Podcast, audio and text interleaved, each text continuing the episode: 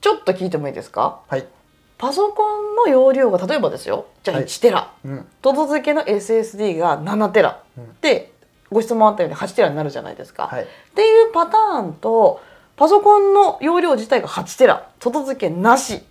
っていうパターンは、うん。その金額以外のところで言うならどっちの方が使いやすいんですか？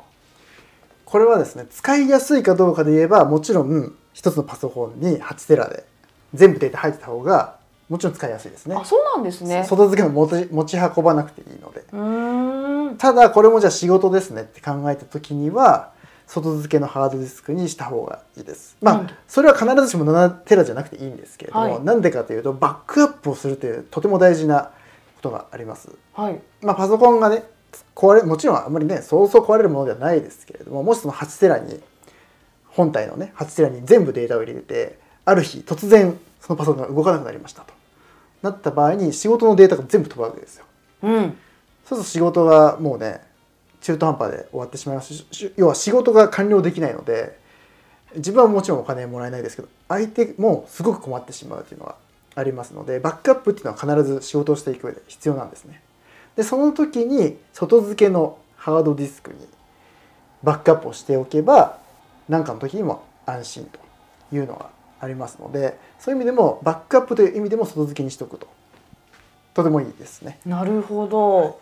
じゃあ動画編集例えば1本の動画を編集している時っていうのはパソコン本体にもそのデータあるし外付けにもそのデータを置いとくってことですか？これはそのクリエイターによっていろいろ違うんですが、はい自分自身の場合はそうしてますね。ああそしたら何かあった時にも安心っていう、はい、じゃあそれがパソコン1台だけだとバックアップする場所がないからちょっと怖いかな怖い。ででもそうするとやっぱり倍の容量になるじゃないですか。はい。なのでその仕事の案件が納品をしましたと。うん。で納品してとりあえずもう修正もなしで終わりましたってなったら本体の方は削除します。あそうなんですでね。その外付けの方に入ってますねっていう状態でバックアップ用にしてますね。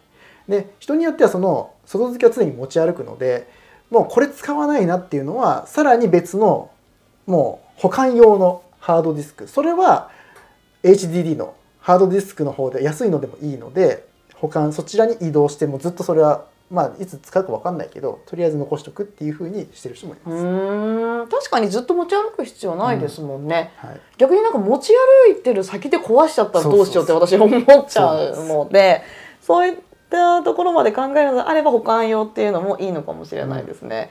その HDD と SSD ってそんなに金額違うんですか？今はだいぶ下がってきたので、はい。そこまで昔に比べたらだいぶ差は縮まってきたのでもうなので今はもう SSD でいいかなと思います、ね。うん。うんうんうんうん。やっぱこう時代の流れとともに金額も変わってくるわけですね。なんかそういう意味では手を出しやすい業界にさらになってきてるのかなって感じもしますね。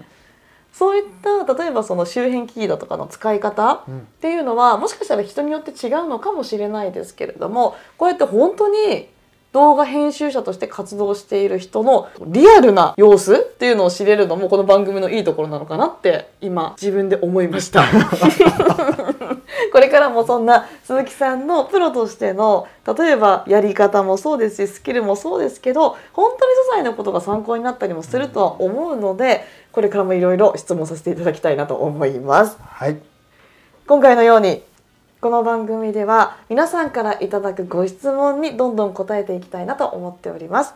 些細なことでも結構です。もちろん大きくて重要なことでも結構です。どんなご質問にもお答えをしていきますので、お気軽にコメント欄、もしくは Twitter の DM からその声をお届けください。はい待ってますお待ちしております。そしてこの番組、フォロー機能がございます。フォローしていただけると最新の情報を逃すことなく入手することができますので、フォローが無駄の方はぜひです。ポチッとフォローボタンを押しておいてください。お願いしますそれでは本日の配信は以上になります。ご視聴いただきありがとうございました。ありがとうございました